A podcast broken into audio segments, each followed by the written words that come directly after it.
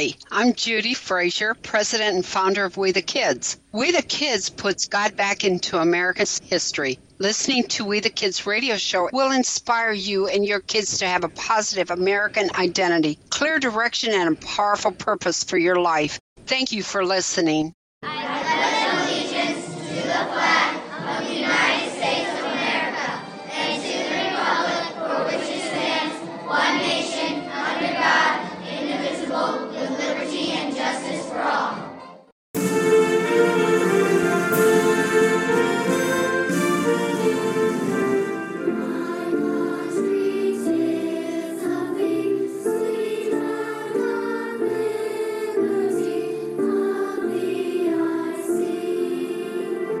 Welcome to We the Kids radio show for kids from 8 to 108. I am Arch Hunter, a father, a husband, and an historian. And I'm Lydia Nuttall, a mom and executive board member for We the Kids and author of Forgotten American Stories Celebrating America's Constitution. And in the show, we're going to hear from the We the Kids Liberty Players. The mission of We the Kids is to put God back into America's stories, to help American kids be proud to be an American, to love and defend America's Constitution, and learn the principles of freedom that establish unprecedented freedom in our country so that they can preserve freedom in America. And that is so important. That's why we're doing this show. So we're glad you're listening.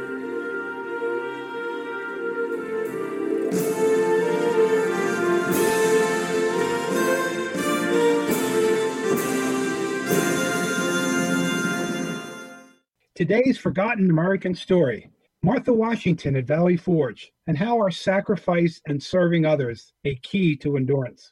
If you recall on previous shows, we learned about Chief Massasoit.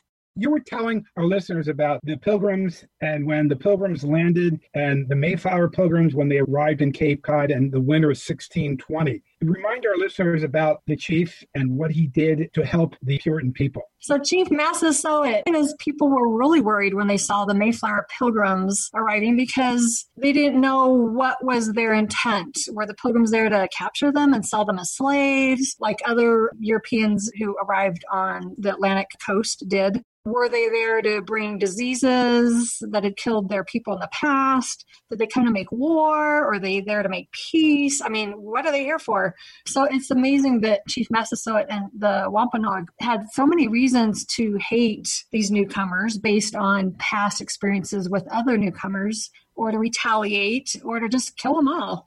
But the cool thing about Chief Massasoit is instead he would send runners. I would like to think those runners were teenage boys that had lots of energy to, in essence, spy on the Mayflower pilgrims and then report to Chief Massasoit what they discovered or what they saw. And over the course of about three months, he not only recognized what their differences were between his people and the Mayflower pilgrims, but also he discovered their similarities. He started realizing they have a lot of things in common. And so, regardless of their differences, Chief Massasoit and the Wampanoag people and Governor Carver and the Mayflower pilgrims chose to build on common ground and show kindness to each other. And as a result, both groups of people benefited. So, how can that apply to us today, Arch? Well, the ability and the characteristic of helping each other out and showing compassion for each other and seeing that we're all humans and we need to reach out to each other rather than divide ourselves and be separated. Yeah, it makes it stronger if we build on what we share in common. Right. Uh, and I love how both groups of people did benefit. So the Mayflower Pilgrims continue to make it through more and more winters of starvation and survive. They joined forces with the Wampanoag people to keep the other Indian tribes from wiping out the Wampanoag people. So, yeah, it worked. It worked out well and the ability that we should have and the mental thinking of the commonality that we have with everyone. Yeah, that's key. And it's definitely, they set the example for us in our day. There's so much that can divide us and does mm-hmm. divide us, but it doesn't have to. If we focus on what we share in common, then we can still be united. We can still agree to disagree without being disagreeable. Right, right. It's so, so important. It's so yeah, important for us to understand. It really is. So let's fast forward from the 1620s of the Mayflower Pilgrims to the Continental Army's experience during the Revolutionary War that winter of 1777 at Valley Forge. And I'm excited because Arch gives tours there at Valley Forge and has a load of knowledge and wisdom and expertise that I would love to have him share with us. What were the living conditions like for the soldiers that winter of 1777 at Valley Forge? Share with us what you know. in 20 minutes, Lydia? Okay, I can probably. No, actually less. well, the winter encampment at Valley Forge was actually six months from December 19th of 1777 through June 19th of 1778. And more and more historians, Lydia, are now saying that there were three turning points of the Revolutionary War, and Valley Forge was one of them, even though there was no battle there during the winter encampment. So if you don't mind me backing into the winter encampment a little bit, which will I think tie into our next show. Yes, in, in August of 1777, the British invaded New York City under General William Howe, who was the commanding officer of the British at the time. They invaded New York City, Lydia, with the largest amphibious armada in the history of the world. Now, amphibious, um, water, like a water, water like lots water. of ships. ships. Okay. On water. And that was the largest amphibious landing until D Day. Wow. Yeah, it's just amazing what the British were able to do to capture New York City and Manhattan. They and meant Washington, business. Washington had 23,000 men in the army during the battles in and around New York City in August of 1777. So you could say we were just slightly outnumbered. well, we were not only slightly outnumbered at that uh-huh. time as far as manpower is concerned, but also weaponry yeah. and artillery and experience as soldiers. So Washington lost every battle trying to hold New York. Wow. And after that, it was about six weeks of a campaign and when Washington was finished the campaign, he had to escape New York so that he would not be captured. So he began the escape down through New Jersey, Lydia, to get away from the British. And so by the time Washington crossed the Delaware River into Pennsylvania, he had lost 21,000 of the 23,000 men that he had oh four months before.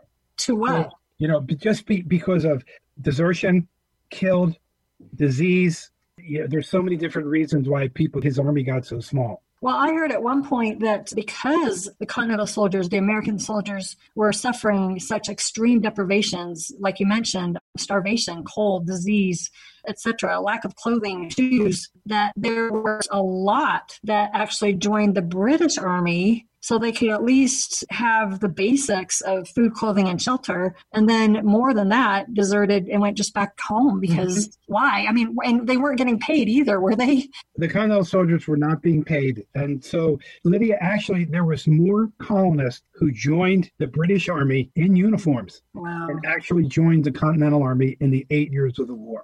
Oh my goodness. So many different reasons. But so when Washington gets across the Delaware in December, early December of 1776, which we'll pick up on another show about the Battle of Trenton and Princeton. But fast forward, now the whole next summer goes by, and now the British want to take Philadelphia.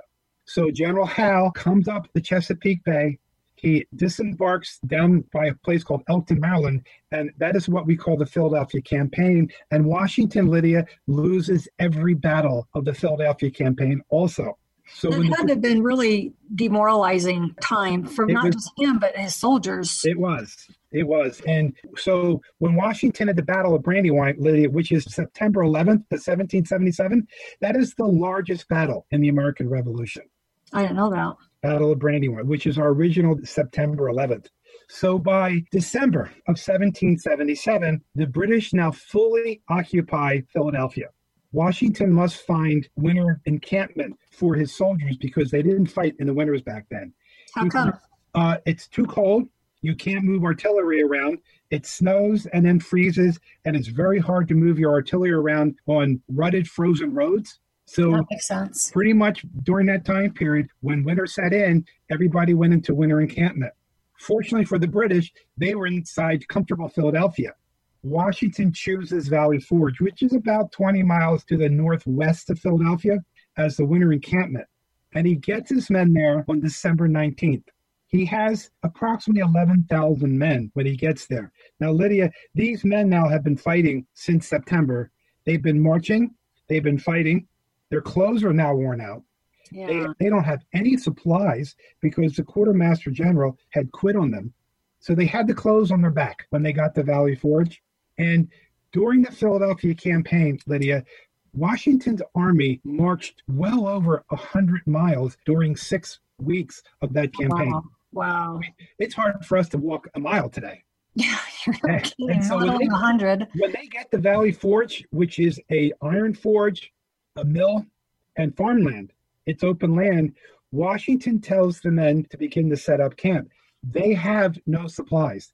It's December 19th, winter is setting in, and it becomes, for a while, a major disaster as far as endurance and sacrifice Yeah. for the Continental Army. I, I um I remember a quote that's been preserved that General Washington said to his officers and soldiers during that time regarding having unity and persevering Mhm. and enduring. That's so applicable to us in our day. He said he admonished his officers and his soldiers to have, quote, one heart and one mind to resolve to surmount every difficulty with a fortitude and patience becoming their profession and the sacred cause in which they were engaged. I love that. Yep. So to surmount means to overcome every difficulty with a fortitude and patience, strength and patience, as you would expect a soldier, and the sacred cause in which they were engaged. I love how he says sacred cause. Yes, yes. So why did he believe it was a sacred cause? Because Washington believed that we need to be a people of self government.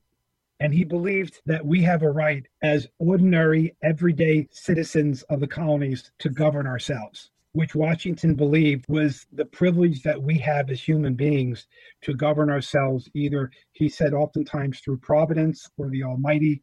But Washington was convinced that we had that right to govern ourselves and we had the right to be able, that we should fight for that.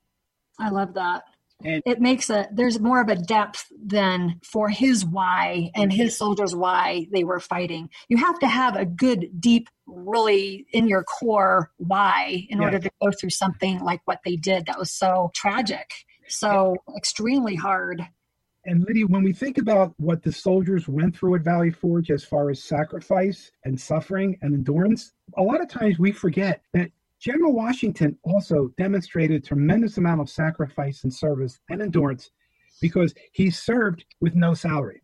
I know, isn't that amazing? I love that. He Never- wasn't he was doing it for all the right reasons and money had nothing to do with it. It was the principle of the thing. Lydia, he was the only officer in the Continental Army that never went home for a visit during the eight years. Which leads me to the next question. Didn't his wife, Martha, come then and visit him at Valley Forge? She did. And Lydia, we know that the Revolutionary War was eight years. Martha Washington came to every winter encampment. And so from the time- from the time she traveled to a winter encampment till the time she spent in the winter encampment till the time she spent getting back to Mount Vernon in the spring, that accumulated five years of the eight years of the Revolutionary War. Good heavens. She was so dedicated. So, one of the things that I did learn about her is, for instance, when she came to Valley Forge, she was so distraught over seeing the condition of the soldiers there. Yes. Um, their clothing was just tatters, their shoes, socks, you know, every one of the quotes that I love that I witnessed to Martha Washington's service to these men while she was there at the encampment. From what I understand, she would get the other officers' wives to come join her there at Valley Forge, and I would assume wherever she was at during the other winters on the battlefield to try to procure whatever provisions they could, whatever food or materials to make socks and shirts, etc. And one of the eyewitnesses, I I love this quote. It's by Benson. Well, it doesn't matter who, who said it. It's just his observation of her. He said, I never in my life knew a woman so busy from early morning until late at night as was Lady Washington, providing comforts for the sick soldiers every day, excepting Sunday, because that was their Sabbath. The wives of officers in camp and sometimes other women were invited to Mr. Potts, and that's where the Washingtons were staying, to assist Martha in knitting socks, patching garments, and making shirts for the poor soldiers when materials could be procured. Every fair day she might be seen with the most needy sufferer. and giving all the comforts to them in her power wow instead of you know i would think okay so i was the wife of a military you know my husband used to be in the, in the army and was away during the iraq conflict and there were some wives that really struggled in their husband's absence and I love the story of Martha. Instead of, I don't know, she could have just stayed at home in the comforts of her own plantation there in Virginia, enjoyed it instead, and she could have just pined away or whined, you know, my husband, he's been gone for years and years, and I have to do all this by myself, and, you know, complain about her hardships as a result of not having her husband there. But instead, she goes to where he is and starts serving the soldiers that were in worse and needed her help and must have derived great joy and blessings for doing that. And that I'm sure helped her. I don't know. It's when you serve others, isn't it? When you serve others, that, uh, that all of a sudden you realize, you know what, my problems aren't that bad. I'd rather have my problems than her problems or his problems. I don't know. Is that your experience? It sure is. And when Martha got to Valley Forge, she immediately took over the cooking and feeding the general's personal staff on a daily basis, which we know how important that is. So if anybody ever goes to Valley Forge and they see Washington's headquarters and they go through that kitchen, that's Martha, as she is preparing and overseeing making the food to feed the general's staff on a daily basis and that's no i mean i i have a hard time just feeding my own little family let alone let alone a bajillion others of uh, you know what my husband's staff you know general washington's staff. Good grief that's a lot of it's not just cooking it's getting all the ingredients it's cooking them it's all the cleanup afterwards. And then to make shirts and socks and patching garments on top of all that she was one and, and Lydia, she took all of the junior officers' wives, because a lot of the, the officers' wives would come to the winter encampment. Martha being a little older than most of the other wives, she discipled all the others officers' wives and took them under her wing and helped teach them and guide them.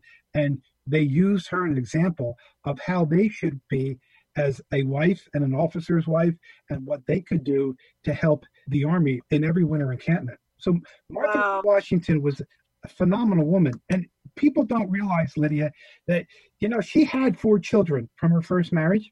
Two of the children never made it past five years old. Yeah. So when Martha comes to every winter encampment, she is leaving two other children at Mount Vernon of her four to come to the winter encampments to be with her husband to help out as much as she could through every winter encampment. I wondered about that. I was wondering, well, were her children already older and you know could take care of themselves, mm-hmm. or were they little? So they were young enough that they needed someone else's care. They still needed their mom, but she even had to arrange for childcare, long-term childcare, and miss her kids. Is either miss your husband and be home, or be with your husband, you know, George General Washington, and miss your kids. Boy, she, mm-hmm. she she got it both ways. Well, the two young before the age of five, Patsy, her daughter, yeah. Patsy, her daughter, had epilepsy, and she literally, they were having dinner one night, and she had an epileptic fit, and she fell down off her chair dead. Oh dear. And then her other son, Jackie, contracted a disease at Yorktown and died. So, Lydia, Martha Washington outlived her all kids? four kids wow. and, her, and her two husbands. Oh my goodness. And That's so amazing. She's a rock. She was she was an absolute rock. And the general said the rest of his life that Martha Washington and marrying her was the best thing that ever happened. Oh, I love that. Yeah. That's so tender. Yeah. Well, she definitely was an amazing example of how making personal sacrifices and serving others helped her endure those terrible circumstances of having to have her husband gone for eight years and mm-hmm. being away from her own family, her own kids. So I guess that's an example for us then, huh? When we're going through hardships, that sacrifice and service serving others can help us endure. And for us to see how many people have endured and sacrificed so much so that we can have the privileges of what we have as our country. And hopefully, Lydia, that'll motivate all of us to continue to sacrifice, not for ourselves, but for our future yeah, and our future generations. And one last thing, may I say about Martha? Yeah. Martha Washington was a fairly wealthy woman before she married the general. Lydia, she donated $20,000 of her personal money to help the cause of the American Revolution. And that's in that time's money. I have I have no idea how much money that would be worth today, but would be in the millions. Good grief. Uh, she so is amazing. You not only sacrificed her time and her effort and her talents, but also, you know, financially, she sacrificed to help win the American Revolution. Yeah, she sacrificed her own personal finances. Yeah. My goodness. So this leads us to what kind of American people do we want to be when we face hardships? And how are we going to serve others and make personal sacrifices for liberty that will help us endure hardships now in our future? That's the question we get to ask ourselves. Yes, because we're not, Lydia, we're not only living for today, but we want to live for tomorrow. Yeah. And we need true. an example as our founders and Martha Washington and the general, and so many of them were, they were examples for us as far as endurance and sacrificing so that we could have what we have. Well, we thank them. We, we sure we honor them this Christmas season, yes, this, this so, winter season. So we'd like to invite everyone from 8 to 108 to ponder this question for this week. What kind of American do we want to be when we face hardships?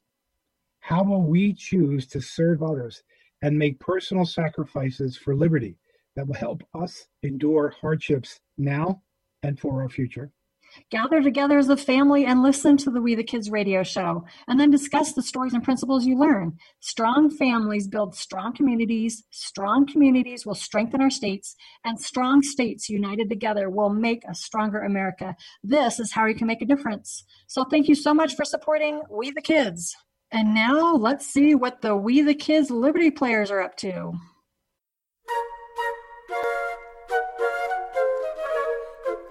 After a long and busy week, the Johnson family is driving down the highway towards their grandparents' home in the country for a week long vacation, and they had begun to talk about their week. Let's drop in on their conversation.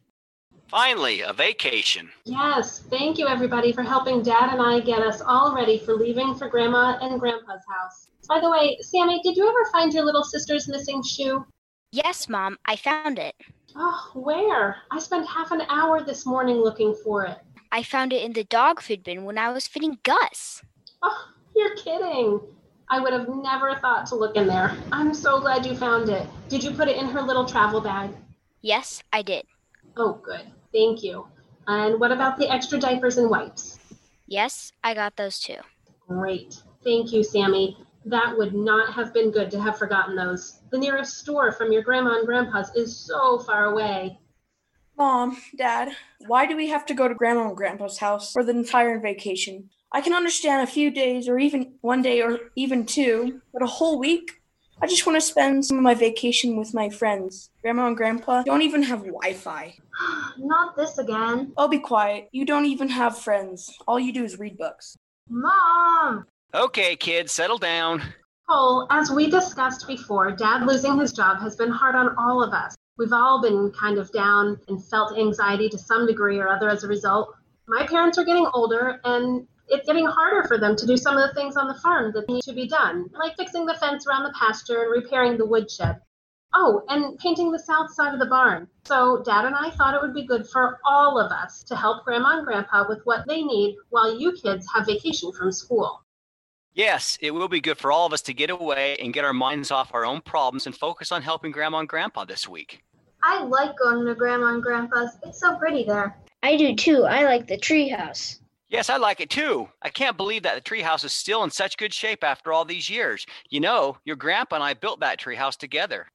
I think it's so cool how you built the ladder that I can pull up or let down when I'm in the treehouse. I can make it so no girls are allowed if I want. Mom! Karsten. I'm just teasing. Okay, kids, we have a long drive ahead of us. Let's talk about how serving others helps us endure times that are hard for us. Like how Martha Washington left her home when General Washington was away for eight years serving in the Revolutionary War, that Mr. Arch and Miss Lydia talked about. Dad and I would like you all to quietly think about someone you know who has experienced a hardship in their life and who has endured that hardship through helping or serving others, okay? I'll give you a personal example. So I lost my job two weeks ago, right? First, I admit I was worried. I mean, mom and I have saved some money. Thank heavens. And so we have enough to pay our bills and to feed you guys for a little while. But what happens after that? What happens if I still can't find a way to earn money by then? I started feeling major stress and anxiety and finding it hard to even get up in the morning and look for other employment opportunities out there.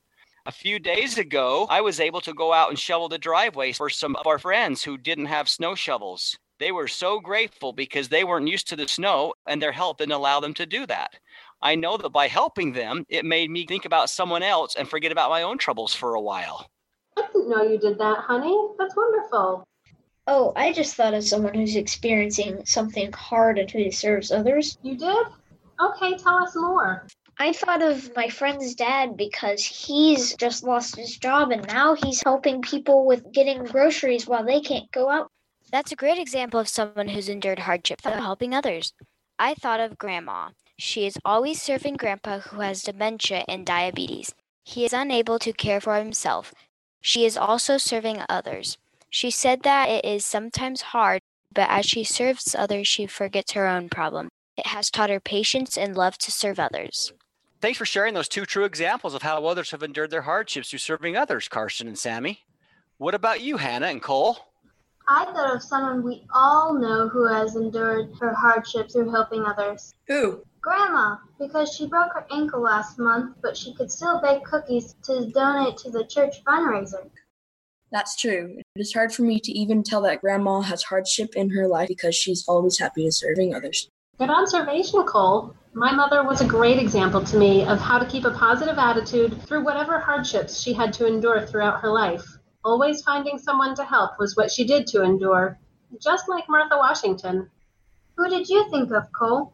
I thought of Nick's grandma.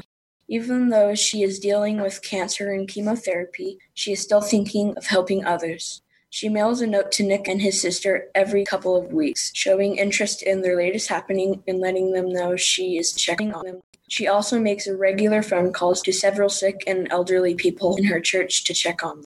When Nick was with her at Thanksgiving, she helped him sew a stuffed animal. I think you're right, Cole. And I think when I help grandma and grandpa, I'm going to feel more optimistic as I search for new job opportunities. Mom and I are proud of you kids for thinking of all those great examples of people you know who have endured their own struggles and challenges through finding others to help. Now, who wants some snacks? We do. And so we see that all of us, from 8 to 108, can endure our hardships through helping others in need, as the Johnson family discovered together. And just like Martha Washington did at Valley Forge in the winter of 1777, by serving the freezing, sick, and starving soldiers who fought for and won our nation's liberty, like Mr. Hunter and Miss Lydia talked about earlier. From us to you, we wish you all a very blessed Christmas season. Thank you for joining us on We the Kids radio show.